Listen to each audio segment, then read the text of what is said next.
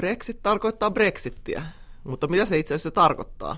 Tämä on tämä kuuluisa Britannian pääministeri Main lausunto, että Brexit tarkoittaa Brexittiä. Me yritetään nyt saada vähän, vähän selvyyttä tähän, mitä se Brexit itse asiassa tarkoittaa tässä meidän Nordea Marketsin podcastissa. Ja mun seurana on täällä meidän Brexit-asiantuntija Sanna Kurronen. Terve kaikille. Ja mun nimihän on Jaan von Geeri. Mutta Sanna, sä oot perehtynyt tähän Brexittiin eh, viime aikoina vähän enemmänkin siinä määrin, kun siihen nyt voi, voi perehtyä. Et, ootko yllättynyt tästä, että nyt oli taas yksi huippukokous, eh, joka päättyi eilen, jonka seurauksena nyt, jos ainakin brittimediaa seuraa, niin, niin May joutui väijytykseen ja kaikki hänen ehdotuksensa torjuttiin ja, ja niin kuin ei olla lähelläkään sopimusta. Niin mit, mitä sä ajattelet tästä kaikesta? No on ollut kyllä tosi skeptinen koko ajan, että sitä, sitä sopimusta saadaan ainakaan kovin hyvissä ajoin valmiiksi. Että en ole mitenkään kauhean yllättynyt, että tämä, tämä huippukokous ei tuonut mitään, uut, mitään niin kuin uutta. Mutta mun mielestä tosiaan myöskään ei ollut uutta se, että mein ehdotukset on, on tyrmätty, että, että tämä Checkers Plan, mitä mei ehdotti jo heinäkuussa, niin kyllä silloin jo sai hyvin tämmöisen ehkä kohteliaamman, mutta selkeän tyrmäyksen. Eli siinä mielessä on vähän ehkä yllättynyt, miten brittimedia nyt kauhistelee, että, että tämmöinen väijytys meille tässä kokouksessa. Niin, tästä voisi ehkä kritisoida meitäkin aika paljon, että, että minkä takia hän tulee semmoisella käytännössä samalla ehdotuksella huippukokoukseen, joka on jo kerran tyrmätty, että, että eikö hänellä on muuta tarjottavaa vai haluaako hän ehkä sitten sen, sen että ei päästä eteenpäin? Niin tässä on mielenkiintoinen myöskin, no oikeastaan tämä koko kysymys mun, mun mielestä kulminoituu tällä hetkellä brittien sisäpoliittiseen tilanteeseen. Eli ähm, mein iso haaste ei välttämättä ole saada EUn kanssa jonkinnäköistä diiliä, vaan on, isoin haaste on saada se läpi brittiparlamentissa, jossa meillä on hyvin ohut ja häilyvä enemmistö. Ja nythän britti konservatiivien puoluekokous on, äh, alkaa 30. päivä syyskuuta, niin, niin osittain varmaan meinkin täytyy nyt siihen, siihen, siihen niin kuin valmistautua ja keskittyä, miten saa ne omat, omat rivit suoraksi sitten näihin vi- loppusuoran neuvotteluihin. Niin tässä on mielenkiintoista ehkä se, että, että niin kuin ulospäin halutaan antaa se kuva, että sopimus olisi melkein valmis, että on, onko sieltä puhuttu, että yli 80 prosenttia asioista on sovittu. Mutta jos itse katsoo, niin tässä on ehkä kolme isoa kysymystä. Kauppa on yksi, josta, josta me ei haluaisi ilmeisesti pääsyn ainakin tavaroissa sisämarkkinoille, mikä ei näillä ehdoilla sovi mitenkään EUlle, koska on tämä toinen suuri kysymys. Britannia ei halua niin kuin, ihmisten vapaata liikkuvuutta, joka on sitten taas EUlle se sisämarkkinoiden edellytys. Ja sitten on tämä kolmas Pohjois-Irlannin ja Irlannin välinen raja, ja näihin ilmeisesti ei missään olla kovin lähellä sopua. No, no jo mun mielestä tosiaan kiteyttää hyvin tämän Brexitin ongelmat tällä hetkellä. Eli ähm, Britanniankin politiikka on vähän, vähän tempoilu, eli alun perin he ehkä lähti hakemaan kuitenkin kohtalaisen äh, tämmöistä pehmeää Brexittiä, jossa Britannia ei niin kauas erkaantuisi EU-sta. Äh, mutta sitten kun rupesi selviämään tosiaan, että se tavara tai sisämarkkinoille pääsy ilman ihmisten vapaata liikkuvuutta on niin kuin EUn näkökulmasta mahdotonta. Eli EU sanoo, että nämä, tämä sisämarkkinat on täysin jakamattomat. Britannia ei voi poimia rusinoita sieltä pullasta ja ottaa vaan sitä osaa sisämarkkinoista, minkä haluaa. Niin tämän seurauksena me rupesi sitten puhumaan tämmöistä kovemmasta Brexitistä, että Britannia tosiaan jättäisi kokonaan sisämarkkinat ja jättäisi tulliliiton. Öö, Mutta sitten tässä taas tuli esteeksi tämä Irlannin rajakysymys, eli, eli jos Britannia tosiaan siirtyy pois sisämarkkinoilta ja tulliliitosta, niin Irlannissa, Irlannin ja Pohjois-Irlannin rajaa pitäisi jotenkin valvoa, että siitä ei tule EUn, sa, salakuljetusreitti EUn markkinoille. Ja tämä on, kuten sanoit, niin ei, ei, ei tässä ole, niin kuin, tuntuu, että ei tässä olla yhtään lähempänä ratkaisua kuin oltiin pari vuotta sitten. Niin Irlannissahan ei kai voida mitenkään hyväksyä, että siihen tulisi minkäänlaista rajaa Pohjois-Irlannin ja Irlannin väliin. Ja sitten taas May, Main tuki kotimaassa enemmistö parlamentissa nojaa taas tähän Pohjois-Irlannin unionistipuolueen kannatukseen, ja heille ei taas missään nimessä käy se, että Pohjois-Irlannin ja Britannian tai Manner-Britannian väliin tulisi minkäänlaista rajaa. Näetkö tästä minkäänlaista kompromissiehdotusta vai ollaanko kovaa menossa sinne, sinne kohti maaliskuu 2019 tilannetta, että ei olekaan sopimusta?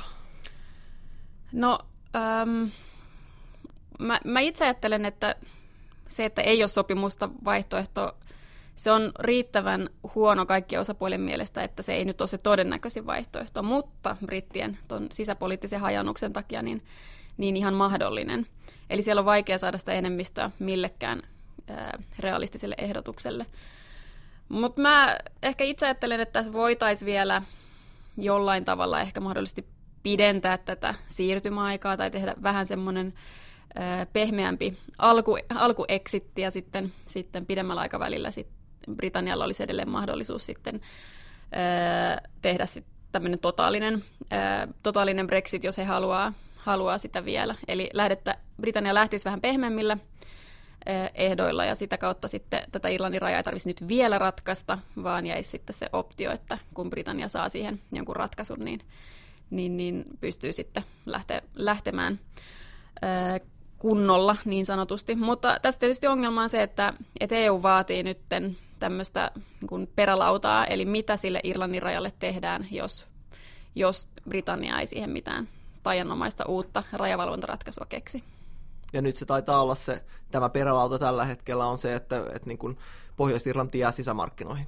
No tämä on se EUn ja Britannian jo oikeastaan kerran, kertaalleen vähän sopima, mutta jotenkin me ei on onnistunut perääntymään tästä, että eihän, eihän tällaista tarkoittanut siinä, mitä jo alkuvuonna, alkuvuonna sovittiin. Ja sitten me on sen lisäksi, että hän on luvannut, että, että rajaa ei siis tule tähän Irlannin keskelle, niin hän on luvannut myös tälle Pohjois-Irlannin unionistipuolueelle, että raja ei myöskään tule siihen Irlannin merelle, että, että kyllä tämä näyttää aika mahdottomalta, että me ei pystyisi nämä molemmat lupauksensa pitämään. No uskotko, että me ei saa vietyä tämän prosessin loppuun asti vai nouseeko sieltä ehkä Boris Johnson tai joku muu taustajoukoista haastamaan mein ja, ja ehkä vielä tämmöisen vielä aggressiivisemman Brexitin kannattaja ottaakin ohjat käsiinsä? No se on kyllä mahdollista, mutta tällä hetkellä näyttää, että, että tukea ei kuitenkaan löydy sieltä brittikonservatiiveista riittävästi Boris Johnsonille tai kenellekään muullekaan kovan linjan Brexitin kannattajalle tilan, todennäköisesti ainakaan nyt ei tässä, tässä puoluekokouksessa Boris Johnson uskalla lähteä haastamaan, koska hän voi käytännössä tehdä sen vain kerran. Eli sen jälkeen pitäisi pitää niin pitkä tauko ennen kuin voi uudestaan lähteä haastaa puolueenjohtajaa, että, että sitten Brexit olisi jo taputeltu. Eli hän ei, hän ei tuskin nyt lähteä, kun ei, ei näytä saavan sieltä riittävää kannatusta itselleen niin kerran kai se kannatus jäi jo, jo saamatta, että silloin kun Brexit-äänestys, tai Brexitin puolesta äänestettiin, niin ilmeisesti hänellä kuitenkin silloinkin oli suunnitelmia pääministeriksi, mutta sieltä taustajoukoista ei kuitenkaan sitten löytynyt sitä tukea, että hän olisi, olisi sinne haluttu. No me voidaan tietenkin toivoa, että, että niin kuin tästä sopu saadaan aikaan ja ehkä näissä EU-piireissä nämä viime hetken sovut on, on ehkä surullisenkin tavallisia varsinkin siinäkin mielessä, että nyt jos ajatellaan talouden rattaita, niin kaikki tämä epävarmuus varmasti jarruttaa talouskasvua jo, jo nyt.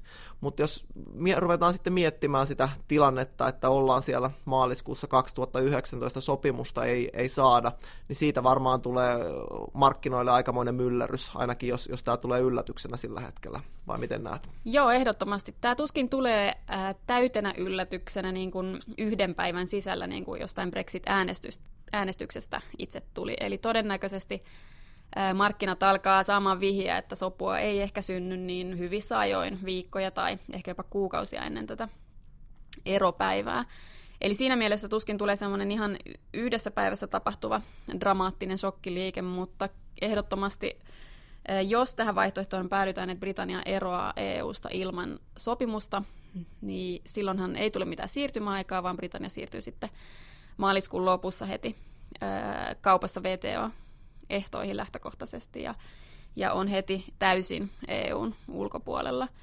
Ja tämä on ehdottomasti semmoinen semmoinen skenaario, missä varmasti punta heikkenisi reilusti, luultavasti samalla, samaa luokkaa kuin, kuin Brexit-äänestyksen jälkeen, että ihan hyvin 10-15 prosenttia heikompi punta voitaisiin nähdä, mikä osaltaan sitten totta kai kompensoisi niitä tullin, tullin, tullien tuomia esteitä EU, Britannian EU-viennissä – todennäköisesti odotan, odotan kyllä ainakin, että kuitenkin tässä tilanteessa Englannin keskuspankki päätyisi laskemaan korkoja, vaikka he kyllä jo hieman vihjailivat ehkä jopa voisi, joku voisi sanoa uhkailivat, että saattavat jopa nostaa, jos Britannia päätyy tähän eroon ilman erosopimusta.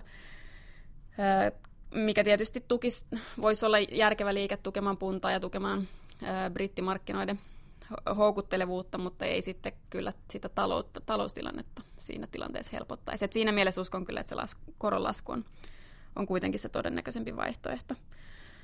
Mutta toki Britannian, ää, ää, Britannian ää, valtionlainojen korot varmaankin nousis, eli Britannia joutuisi kor- korkeimmilla koroilla kyllä, kyllä houkuttelee, houkuttelee sijoittajia. Pörssin suhteen ehkä se ei ole niin ää, selvä se yhtälö, koska suurin osa brittifirmojen tulo, tuloksesta tulee muualta kuin Isosta Britanniasta, mutta toki kun tulee nämä tullirajat, niin, niin, niin pörssitkin voisi toisin kuin Brexit-äänestyksen ja, ja, ja, heik, ja heikkenevän punnan jälkeen silloin, niin tässä tapauksessa tuskin hyötyisi hirveästi. Uskotko, että tällainen lopputulema riittäisi viemään Ison-Britannian talouden uuteen taantumaan? Öö, mahdollisesti taantumaankin, mutta erityisesti nämä, nämä haitat tulisi sitten pitkällä aikavälillä. Että erilaisia arvioita on jo nyt, että, että Britannian talous on tällä hetkellä ehkä jopa pari prosenttia pienempi kuin se olisi ilman Brexittiä, vaikka, vaikka vielä Britannia ei edes eronnut EUsta. Ja öö, arvioita nyt, niitä on tosi vaikea tietysti arvioida, mikä se, mikä se vaikutus tämmöisestä no deal-vaihtoehdosta olisi, mutta mutta arvioit on esitetty e, eri laskelmia, ehkä semmoinen neljästä kahdeksaan prosenttiin Britannian talous niin kuin olisi pienempi noin kymmenen vuoden päästä kuin, kuin mitä ilman, ilman Brexittiä tai hyvin tällaisella pehmeällä Brexitillä. Niin loppu EUlle ja euroalueelle seuraukset olisi varmasti tuota seura- selvästi pienemmät, mutta ei niitäkään kannata lähteä vähättelemään. Et, et varmasti epävarmuuden kautta, ehkä myös luottamuksen kautta siinä mielessä, että kyllähän tämä kielisi koko EUsta jotain, ettei saatu Britannian kanssa sopimusta, että ei se kerro vain Britanniasta, vaan se kertoo myös jotain niin kuin EUn puolesta, niin varmasti seuraukset olisi paljon isommat kuin mitä pelkkää suoraa Britannian kauppaa tarkastelemalla voisi vois arvioida. Ja totta kai ne silloin ulottuu ihan, ihan niin kuin Suomeen asti. Joo, noi, e- ehkä tässä helposti tulee aliarvioitu nämä tämmöiset globaalien tuotantoketjujen vaikutukset. Ja IMF on kyllä yrittänyt ottaa, ottaa niitä huomioon, kun on tehnyt omia laskelmia ja arvioi siinä, että EUn talous voisi kärsiä ehkä semmoinen puolitoista prosenttia tulevien vuosien aikana kuin ilman, ilman Brexittiä. Eli vaikka totta kai Britannia on hyvin pieni talous verrattuna koko EUhun, niin, niin silti kyllä se vaikutus on ihan, ihan merkittävä. Ja tosiaan suomalaisillekin yrityksille niin ehdottomasti se kaikki häiriöt siinä, siinä Britannian rajalla vaikuttaa totta kai. Täytyy huomioida, että tässä no deal-vaihtoehdossa niin Britanniassa tuotetut tuotteet ei olisi enää automaattisesti käypiä EU-markkinoille, eli jos vaaditaan jonkinnäköisiä EU-sertifikaatteja esimerkiksi sähkölaitteille, niin, niin näitä Britannia sitten ei automaattisesti enää, enää saisi. Että tämmöisiä hyvin moni, moninaisia häiriöitä tulisi sitten ehdottomasti yritysten ihan tavalliseen kaupankäyntiin. Niin ja pienenä avotaloudena Suomi varmaan kärsisi enemmän kuin euroalue keskimäärin. No tyypillisesti Suomi kärsii tietysti paljon, mutta toki EU on maita, joille Britannian kauppa on tärkeämpi osa kuin Suomelle. Yleensähän nämä menee fyysisen läheisyyden puolesta, tai niin kuin sitä, sitä kautta voidaan arvioida niitä, että kaikkein eniten EU-ssa kärsisi ehdottomasti Irlanti. Niin, eli varmaan voisi ajatella just näin, että, että mitä enemmän ne seuraukset pysyy suorina, niin sitä paremmin Suomi on suojana, suojassa niistä. Mitä enemmän tulee epäsuoria seurauksia, niin niistä Suomi sitten kärsii selvästi enemmän. Joo, kyllä er, ehdottomasti, äh, mutta toki Suomenkin viennistä 5 prosenttia menee Britanniaan, että kyllä sekin on ihan, ihan merkittävä, ihan, ihan tota, su, niin kuin tosiaan suora, su, ne suorat vaikutukset, mitä, mitä siitä voisi tulla. Joo, eli eh, tietenkin näitä on etukäteen aika vaikea arvioida, että et nähtiin arvioita ennen Brexit-äänestystä, jotka ei ehkä mennyt aina ihan kohdilleen, mutta vaikea nähdä, että tämän koko luokan tapahtumalla ei olisi mittavia markkina- ja talousseurauksia, jotka ulottuisi ihan varmasti tänne Suomeen asti. Eli, eli täälläkin hyvin, mielenki- hyvin suurella mielenkiinnolla seurataan, että miten tämä Brexit-prosessi tästä, tästä etenee ja lähikuukausina pitäisi saada, saada päästä eteenpäin. Nyt viime kuukausina eteenpäin meno on ollut aika, aika vähäistä, tai muuten tämä, mistä äsken puhuttiin, tämä ei sopua vaihtoehdon todennäköisyys kasvaa entisestään. mutta ehditään tästä varmaan puhua vielä moneen kertaan ennen kuin maaliskuu 2019 koittaa.